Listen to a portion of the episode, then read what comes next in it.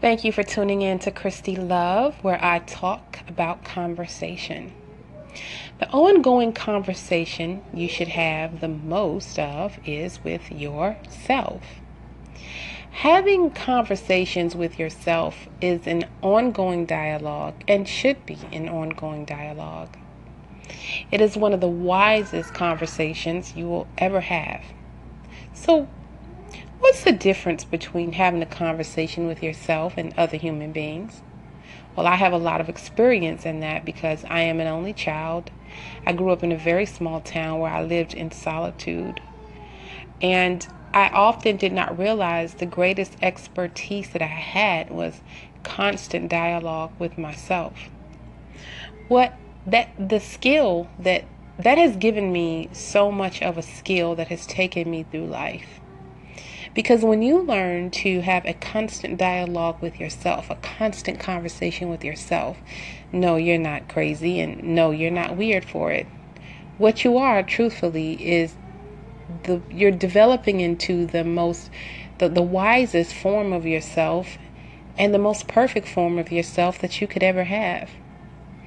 Because you see, as the years go on and you learn to listen to yourself, you learn to think for yourself, you learn you learn to question yourself, and you learn to seek out other voices of wisdom as you question your own conversation, you question your own thoughts, your own dialogue, your own reflections.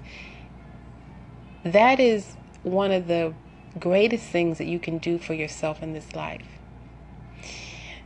The reason why is because you learn to tune out other voices, silence other voices that you may deem more important than yours. And there's only one reason that you deem someone else's voice as more important than yours, and it's because you don't trust yourself enough. Now, don't get me wrong, there's a difference between seeking out wisdom. Yes, there are people that we want to seek out wisdom from, but those people it, it, there's a difference between just venting to different other people, just asking random people for advice. You see, a lot of times when we're upset, when we're angry, when we're trying to figure something out in our life, we just sort of randomly pick people and just tell people our issues, our problems, our thoughts, and we and we look for feedback. But when you're a person who trusts yourself, you you begin to have a dialogue with yourself that tells you and you begin to question who should you go to for advice for thoughts for reflection and you go to that one trusted person or that person that you know is an expert in that area or has experience in that area.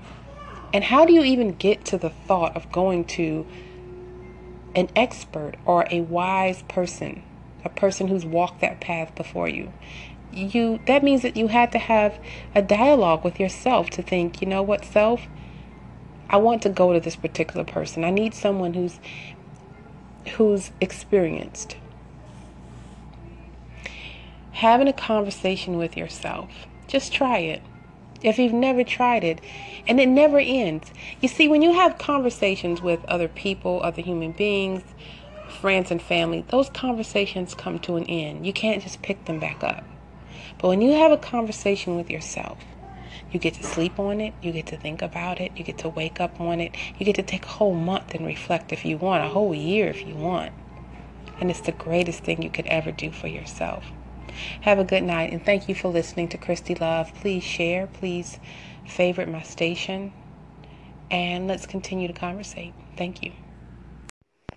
Shout out to Yeah, I Said It for listening to The Art of a Woman's Life co host and host, Christy Love. Thank you so much. Yeah, I said it and I'm saying it again. Thanks so much for listening. Thank you for listening to Christy Love. I am Christy Love, and thank you for ch- channeling into the art of a woman's life.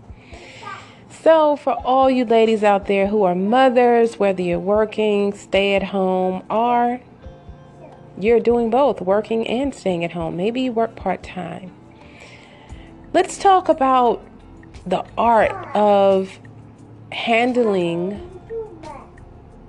and that's my little one in the background, 21 months old. Let's talk about the art of handling a little at a time. My grandmother used to say, sometimes it's better to handle a little at a time than to try to finish everything in one day. What causes overwhelm? Think about the word overwhelm. Means that you're over, you've overextended yourself.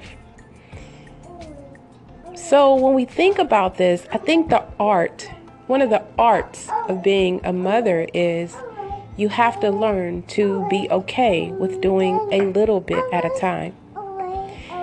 That also means that you have to be okay with deciding which are the most important things that need to be taken care of during during a day. If it is an important bill that you have to call, make that your priority for the day. Also, think about the things that make you feel good during the day.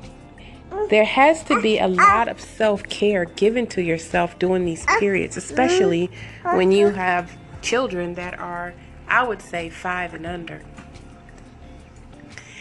You need to really pay attention to what makes you feel good. For me today, I had a quick shower. Um, I'm a person who likes to feel good about myself. So I had a quick shower, put on my favorite perfume, and uh, decided to follow my passion, which is I've always wanted to be a radio host. So I decided, why not talk on this podcast to women about something meaningful? I'm sure there's other women out there that are trying to juggle 1,000, 1 million things.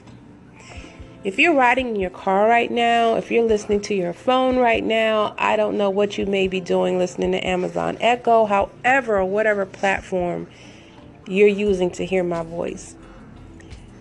Please, please, please do this one thing for yourself.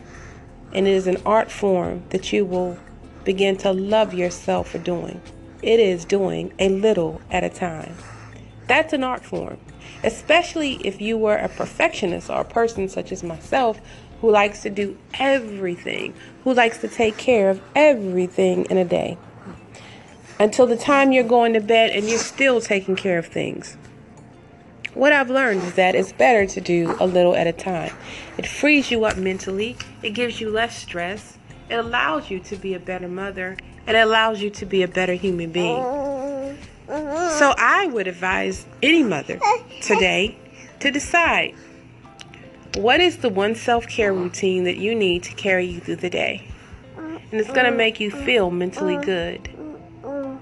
What is the one or two priorities that have to be done today? Do them. And what is your one passion or hobby, hobby that you can do now that you have been putting off? If you can just spend an easy way to do it. Find an easy platform to get going, and I promise you, you'll begin to look at your whole day in a different way. Thank you for listening to Christy Love, The Art of a Woman's Life. Please, please feel free to favorite, share, or call in. And from my son Kendrick, thank you for listening.